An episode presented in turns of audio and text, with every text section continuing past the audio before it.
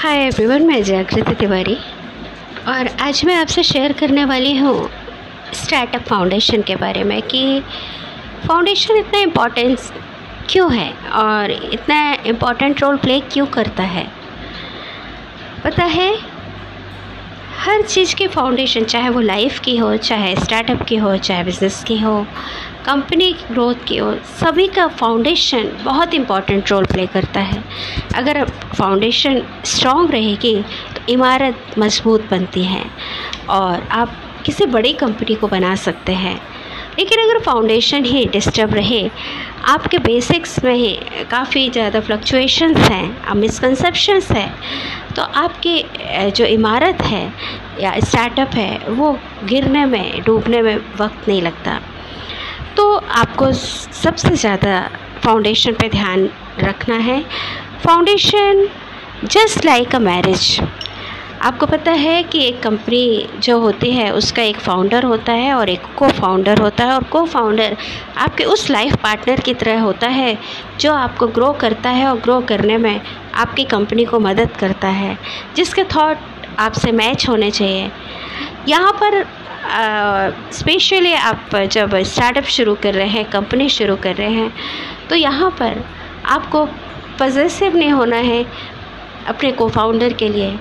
जो thought process जो ज़्यादा दूर तक लॉन्ग टर्म बेनिफिट्स के बारे में सोचें, जिसकी दूरदृष्टि काफ़ी अच्छी हो और जो जिनके डिसीज़न इंट्यूशन काफ़ी अच्छे हों, आपको उसे अपना को फाउंडर चुनना चाहिए, ना कि अपने करीबी रिश्तेदारों को या रिलेशंस में।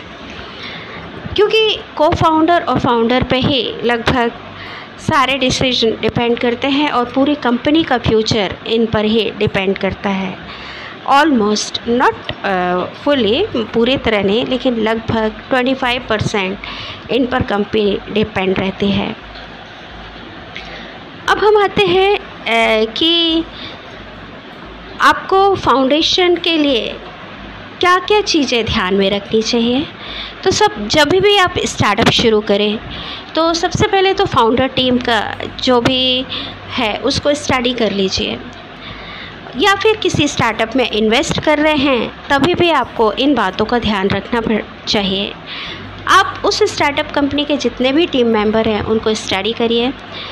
फाउंडर टीम एक दूसरे को कितना जानती है और कितने अच्छे तरह से इन लोगों मिल कर के काम कर रहे हैं। इनका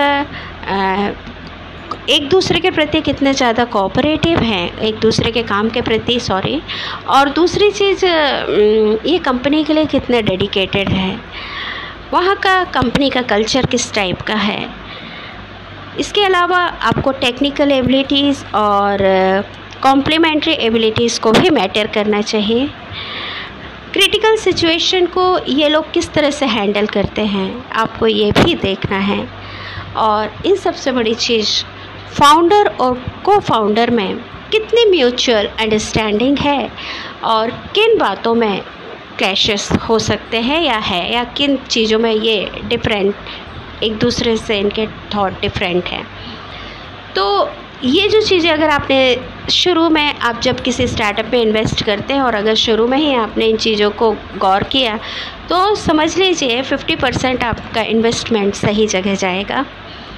और आप अगर स्टार्टअप शुरू कर रहे हैं और आपने अपने फाउंडेशन में इन चीज़ों का ध्यान रखा तो आपकी भी 50 परसेंट प्रॉब्लम तो आप सॉल्व हो जाएगी। अब जब आप स्टार्टअप शुरू करते हैं और आप ही फाउंडर हैं तो रिस्पॉन्सिबिलिटी तो आपकी ही हो जाती है। तो ये फाउंडर के लिए आपकी कंपनी एक उस बच्चे की तरह होती है जिसे उसे ग्रो करना होता है। और फाउंडर के साथ एक को फाउंडर होता है जो एक लाइफ पार्टनर का रोल प्ले करता है। और को फाउंडर में आपको सबसे पहले देखना है कि आप दोनों के म्यूचुअल अंडरस्टैंडिंग किस तरह की है। आपके थॉट और को फाउंडर के थॉट बिज़नेस के कॉन्टेस्ट में किस तरह से मैच कर रहे हैं या नहीं कर रहे हैं, या आप में जो कमियाँ हैं बिज़नेस के कॉन्टेस्ट में, क्या वो उस कमियों को ओवरकम कर पा रहा है आपका को फाउंडर इसके अलावा आपको ये देखना है कि को फाउंडर कितने लॉन्ग टर्म प्रोसेस के बारे में ज़्यादा सोच रहा है कि नहीं और कितना ब्रिलियंट है अकॉर्डिंग टू बिज़नेस लोगों को, अपने कस्टमर को किस तरह से वो समझता है और साथ ही आपको ये भी देखना है कि जो बबल्स आते हैं, वो उस, उन बबल्स में किस तरह से रिएक्ट करता है। जिस तरह से नाइन्टीज़ में इंटरनेट बबल्स आए थे तो उसमें कई हज़ारों की कंपनियाँ डूब गई, करोड़ों अरबों रुपए बर्बाद हो गया लॉस में चला गया। तो इस तरह के बबल्स हमेशा आते हैं, हर दशक में आते हैं। और इसमें वो किस तरह से अपना कंट्रीब्यूट करता है को फाउंडर किस तरह के उसके डिसीज़न रहते हैं, ये सारी चीज़ें आपको उसमें देखनी है और ये सारी चीज़ें मैटर करती हैं। क्योंकि अगर आपकी फाउंडेशन सही रही तो जितने भी आफ्टरवर्ड्स हैं, वो आफ्टर फाउंडेशन ही आते हैं। और इन्हें आफ्टरवर्ड्स के रिएक्शन से आपकी कंपनी का फ्यूचर डिसाइड होता है कि वो पास होगी आगे चलकर या फेल होगी। और अब हम आते हैं ऑनरशिप पोजेशन और कंट्रोल क्या है। ये रूल सिर्फ़ फाउंडर्स के लिए नहीं, बल्कि उन सारे टीम मेंबर्स के लिए हैं जो स्टार्टअप में हैं। और ये वर्क डिवीज़न सबको कवर करता है। एक्चुअली जो छोटे स्टार्टअप होते हैं तो उनमें जो ऑनरशिप होती है, वो फाउंडर इन्वेस्टर एम्प्लॉयज़ और को फाउंडर के बीच में होती है। लेकिन बड़े स्टार्टअप में वर्क डिवीज़न हाँ, शुरू हो जाता है। और ये वर्क डिवीज़न किस तरह से होता है? जैसे कि ऑनरशिप है तो आपको ऑनरशिप का मतलब ये या अगर आप छोटा स्टार्टअप भी शुरू कर रहे हैं तो इन तीन क्वेश्चन का सवालों का जवाब ज़रूर दीजिए चाहे आप बड़ी कंपनी में कन्वर्ट हो गए हैं या छोटे स्टार्टअप में। तो आपको तीन चीज़ें हमेशा पता होनी चाहिए। पहला ओनरशिप ओनरशिप का मतलब है कि आप लीगली आपकी कंपनी की इक्विटी कौन हैंडल करता है या किसके पास जाती है? Possession day to day basis पे आपकी कंपनी कौन रन कर रहा है? कंट्रोल आपकी कंपनी के लीगल अफेयर्स जो हैं, वो कौन हैंडल करता है? तो ये तीन ऐसे क्वेश्चन हैं जो हर स्टार्टअप जो फाउंडेशन क्वेश्चन है, हर स्टार्टअप की शुरुआत में एकदम क्लैरिफाई कर दीजिए। अदरवाइज़ फाउंडर और इन्वेस्टर्स के बीच में वैल्यू क्लेम करते वक्त डिफ्रेंशिएशन होने शुरू हो जाएँगे और क्लैशेस आने शुरू हो जाएँगे। तो ये सबसे बड़ी इंपॉर्टेंट चीज़ होती है। और जनरली जो छोटे स्टार्टअप होते हैं तो उनमें देखा गया है कि जो ओनरशिप होती है, वो एक जो छोटे स्टार्टअप में जो ओनरशिप कह सकते हैं कि मैनेजर और एम्प्लॉय के हाथ में पोजीशन होता है, जो कि कंपनी को रन करते हैं। और ऑनरशिप जो रहती है जनरली फाउंडर एम्प्लॉय इन्वेस्टर्स के बीच में होती है और कंट्रोल इन्वेस्टर और फाउंडर के बीच में होता है और यहीं पर आपके क्लैशेस शुरू हो जाते हैं। जैसे ही कंपनी सक्सेस में ग्रोथ करने लगती है गेन करने लगती है सक्सेस गेन गेन करने लगती है तो क्लैशेस आने फाउंडर और इन्वेस्टर के बीच में होने लगते हैं। इससे बहुत ज़रूरी है कि उनके अकॉर्डिंग टू वैल्यू आप डिफ़ाइन कर दीजिए फाउंडर और इन्वेस्टर के बीच में कि किस तरह से उनको वैल्यू ऐड करनी है कंपनी में। अब हम आते हैं कि ओनरशिप में अक्सर प्रॉब्लम होती है कि कुछ बिज़नेस एनालिस्ट ऐसा कहते हैं या कुछ बिज़नेस एनालिस्ट ही ले लीजिए तो वो इनका मानना है कि आपकी ओनरशिप बहुत आसानी से इस प्रॉब्लम को सॉल्व कर सकते हैं कि आप टोट सोल प्रोप्राइटरी कर लीजिए। सोल प्रोप्राइटरी के ज़रिए आप पूरे कंपनी को ओन कर लेंगे।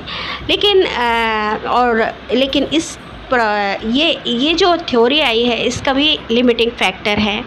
दूसरी थ्योरी आई एनाकिस्ट की बिज़नेस एनाकिस्ट की। उनका मानना है कि जितने ज़्यादा अच्छे से अच्छे लोग टैलेंटेड लोग अपनी कंपनी में डालेंगे, उतना ज़्यादा अच्छा रिटर्न आपको मिलेगा और क्लैशेस कम होंगे और कंपनी पीसफुल रन करेगी। लेकिन लिमिटिंग फैक्टर अब ये होता है कि अगर आपने टोटली ओन सोल प्रोप्राइटरी ले ली तो आपकी कंपनी में जो लोग काम कर रहे हैं जॉब कर रहे हैं, वो आपकी कंपनी में वैल्यू ऐड नहीं करेंगे क्योंकि आपका स्टार्टअप है।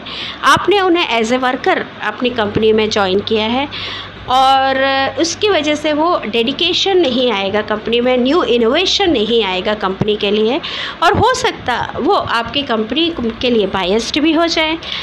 तो सोल प्रोप्राइटरी के ये लॉस होते हैं। अगर आपको कुछ नया इनोवेट करते रहना है कंपनी में तो आपको डेफिनेटली अपनी कंपनी में न्यू इनोवेशन के लिए टीम चाहिए रहेगी। और दूसरी चीज़ आती है कि नए जितने ज़्यादा अच्छे लोग आप अपनी कंपनी में डाल देंगे तो आप कितने भी टैलेंटेड लोग डालें, उनके जो थॉट प्रोसेस है, उनमें कहीं ना कहीं क्लैशेस होंगे। और अल्टीमेटली क्या होता है कि ये लोग इतने बड़े देवदूत तो होते नहीं हैं कि आपकी कंपनी की छोटी से छोटी प्रॉब्लम से लेकर बड़ी से बड़ी प्रॉब्लम को सॉल्व कर सके। इसके लिए आपको एक एग्जीक्यूटिव ऑफिसर रखना पड़ता है, जो कि बोर्ड ऑफ़ डायरेक्टर और कंपनी को गवर्न करता है और उसी के रूल के मुताबिक आपकी कंपनी चलती है। इस बीच आपको अपने एग्जीक्यूटिव ऑफिसर के अकॉर्डिंग ही चलना पड़ेगा क्योंकि उसको अलग अलग रोल प्ले करने पड़ते हैं दोनों को गवर्न करने के लिए। तो इसलिए क्लैशेस आने बहुत ज़्यादा बहुत ज़्यादा पॉसिबिलिटीज़ हो सकते हैं इस तरह के अगर आपने थ्योरी अप, अपनाई। इसलिए अगर आप चाहते हैं कि अच्छे लोग आपकी कंपनी में हमेशा रहें तो आपको एक ऐसा स्ट्रक्चर बिल्ड करना पड़ेगा, जो लॉन्ग टर्म आपके वर्कर आपके जो टीम मेंबर हैं, उनको लाइन कर सके। और इसके लिए आपको अपने एम्प्लॉयज़ के, अपने जो भी कंपनी टीम है, उनके नीड्स को ध्यान में रखना पड़ेगा। उनकी ज़रूरतों को पूरा करना पड़ेगा। और तीन क्वेश्चन जो हैं, उनको हमेशा मैंने पहले ही बताया कि आपको क्लैरिफाई करना पड़ेगा। इफ़ेक्टिव पोजीशन हमेशा जो फाउंडर और एम्प्लॉय को मोटिवेट करता है, क्योंकि इस इफ़ेक्टिव पोजीशन से ही आपका फाइनेंस का ग्राफ वर्टिकल जाता है। और ये इफ़ेक्टिव पोजीशन वर्क डिवीज़न से आता है कि जब आप उन्हें ओनरशिप कर ली कंट्रोल कर लिया और इन सबको डिवाइड अपनी पूरी टीम को इन तीन पार्ट में डिवाइड कर देते हैं। लेकिन सही मायने में ये है कि ये वर्क डिवीज़न भी एक जगह जाकर लिमिटेड हो जाता है। ठीक वैसे ही, जैसे कि आप ड्राइविंग लाइसेंस के लिए जाते हैं आरटीओ ऑफ़िस और वहाँ पर आपको इतनी प्रक्रियाओं से गुज़रना पड़ता है। आप डेमोक्रेटिक कंट्री के हैं, आपका आरटीओ भी उसी का कंट्री का एक पार्ट है और आपका पूरा अधिकार है क्योंकि आपने तो खुद सरकार चुनी है तो आप कभी भी लेके आ सकते हैं अपना लाइसेंस लेकिन ऐसा नहीं होता। एक्चुअली वहाँ पर भी आपको रूल्स फॉलो करने पड़ते हैं और वो रूल्स किसके ऊपर डिपेंड करते हैं? वहाँ के क्लर्क्स और ब्यूरोक्रेट्स के ऊपर डिपेंड करते हैं कि आपको लाइसेंस पीसफुली मिलेगा या आपके लिए नाइट बन जाएगा। तो एक्चुअली ये वर्क डिवीज़न भी कई बार मिस अलाइनमेंट का एक बहुत बड़ा कारण बन जाता है। लेकिन आ, इसके अलावा और कोई आ, कोई भी चारा नहीं होता कि आप आ, अपने कंपनी में हर काम को सिस्टमेटिक कर पाए।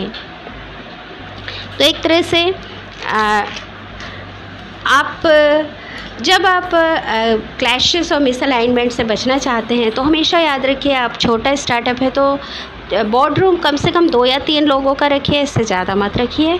और क्योंकि आपकी आपसी सहमति आसानी से हो जाएगी। लोग अपने आप के जो थॉट हैं आपके या वैल्यू ऐड करने के जितने भी प्रिंसिपल्स हैं वो क्लियरली आपके सामने रख सकते हैं।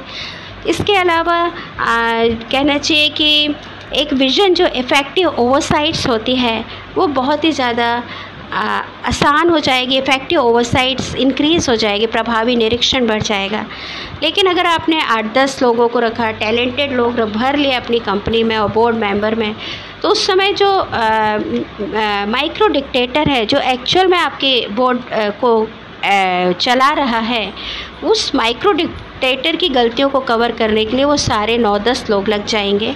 क्योंकि उन्हें मालूम है कि अगर ये इसको खुश कर लिया या इसको इसके बात इसके बातों को वो आ, उन्होंने इसके बात जो भी माइक्रो डिक्टेटर है उसको सपोर्ट किया तो उसका बहुत बड़ा आगे फ़ायदा मिलने वाला है। तो सारे जो नौ दस हैं वो उसको ही कवर करने लग जाएँगे और आपकी कंपनी एक बहुत ही गलत डायरेक्शन में चली जाएगी जहाँ बोर्ड मेंबर का कोई भी वैल्यू नहीं रहेगा और ना उनके डिसीज़न का वैल्यू रहेगा। इसलिए कम से कम बोर्ड मेंबर रखिए और चुन कर वो बोर्ड मेंबर रखिए।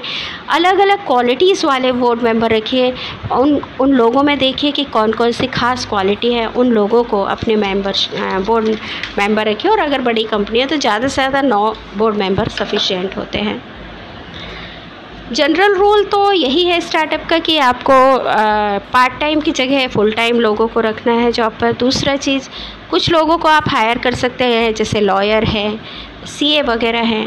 लेकिन अगर कोई पर्सनल कंसल्टेंट है कंपनी कंसल्टेंट है तो उसको फुल टाइम जॉब पे रखिए। अदरवाइज़ वो वैल्यू ऐड करने के टर्म पर बायस्ड हो सकता है। या फिर आपकी कंपनी को ग्रो करने में कोई इंटरेस्ट ही ना ले। तो इसीलिए पार्ट टाइम जॉब वालों की अपेक्षा आपको फुल टाइम जॉब वाले लोग अपनी कंपनी में रखने चाहिए। इसके अलावा आ, बहुत बड़ी चीज़ है अगर आप इंडेफिनेट ग्रोथ चाहते हैं अपनी कंपनी में तो सबसे बड़ी ज़रूरी चीज़ है कि आपको इनोवेशन लगातार करना है। तो रिसर्च एंड डेवलपमेंट जो आपका सेक्टर है उस पर बहुत ज़्यादा ध्यान देने की ज़रूरत है कि आप और किस तरह से अपने प्रोडक्ट को इनोवेटिव और प्रोडक्टिव बना सकते हैं। देखिए जैसे ही पुरानी चीज़ की कॉपी होने लगती है या उससे एडवांस फॉर्म आ जाता है, उस चीज़ की वैल्यू ख़त्म हो जाती है। आपने देखा होगा कि पुराने समय में लोग कबूतर से चिट्ठी भेजा करते थे। उसके बाद पोस्ट कार्ड आया, उसके बाद टेलीफोन आया, उसके बाद कुछ और दो चार चीज़ें आई और फिर आया मोबाइल और आज तो और भी एडवांस फॉर्म आ चुके हैं। तो जैसे जैसे चीज़ें एडवांस होती जाती हैं, पुरानी चीज़ों की वैल्यू ख़त्म होती जाती है, ठीक इसी तरह रेडियो फिर टिप रिकॉर्डर फिर टीवी और आज छोटे से मोबाइल को, पूरे टीवी को उसने समेट के रख लिया कि आज टीवी की भी वही हाल हो रहे हैं। तो यही चीज़ है कि जैसे जैसे एडवांस टेक्निक आएगी तो चीज़ें ख़त्म होने लगती हैं पुरानी तो आपको ग्रो करने के लिए अपने आप को हर पल, हर क्षण एडवांस बनाने की कोशिश करना पड़ेगा, और अपने रिसर्च और डेवलपमेंट डिपार्टमेंट पे। इसलिए आपको फोकस करने की बहुत ज़रूरत है। अगर आप इनडेफिनेट टाइम तक ग्रो करना चाहते हैं और स्टार्टअप को ऊँचाइयाँ देना चाहते हैं, कुछ क्रिएटिव कुछ यूनिक थाट अपने प्रोडक्ट में लेकर के आने पड़ेंगे, तभी आप ग्रो कर पाएँगे और आपकी मार्केटिंग हो पाएगी। तो और कुछ यूनिक ऐड करने पड़ेंगे जिससे कि लोगों का अटेंशन एक सेकंड में आपकी तरफ़ आ जाए। आ, कई ऐड मैंने देखे हैं और उसमें एक बहुत अच्छा थॉट है। लेकिन उसके कुछ ऐसे कंट्रोवर्शियल थॉट को लेकर के एडवर्टीज़मेंट किया जाता है उसकी मार्केटिंग की जाती है। और इसके ज़रिए क्या होता है कि कुछ पलों और कुछ सेकंडों में, कुछ घंटों में वो चीज़ इतनी वायरल हो जाती है कि लोगों के दिलो दिलो दिमाग में वो चीज़ छा जाती है।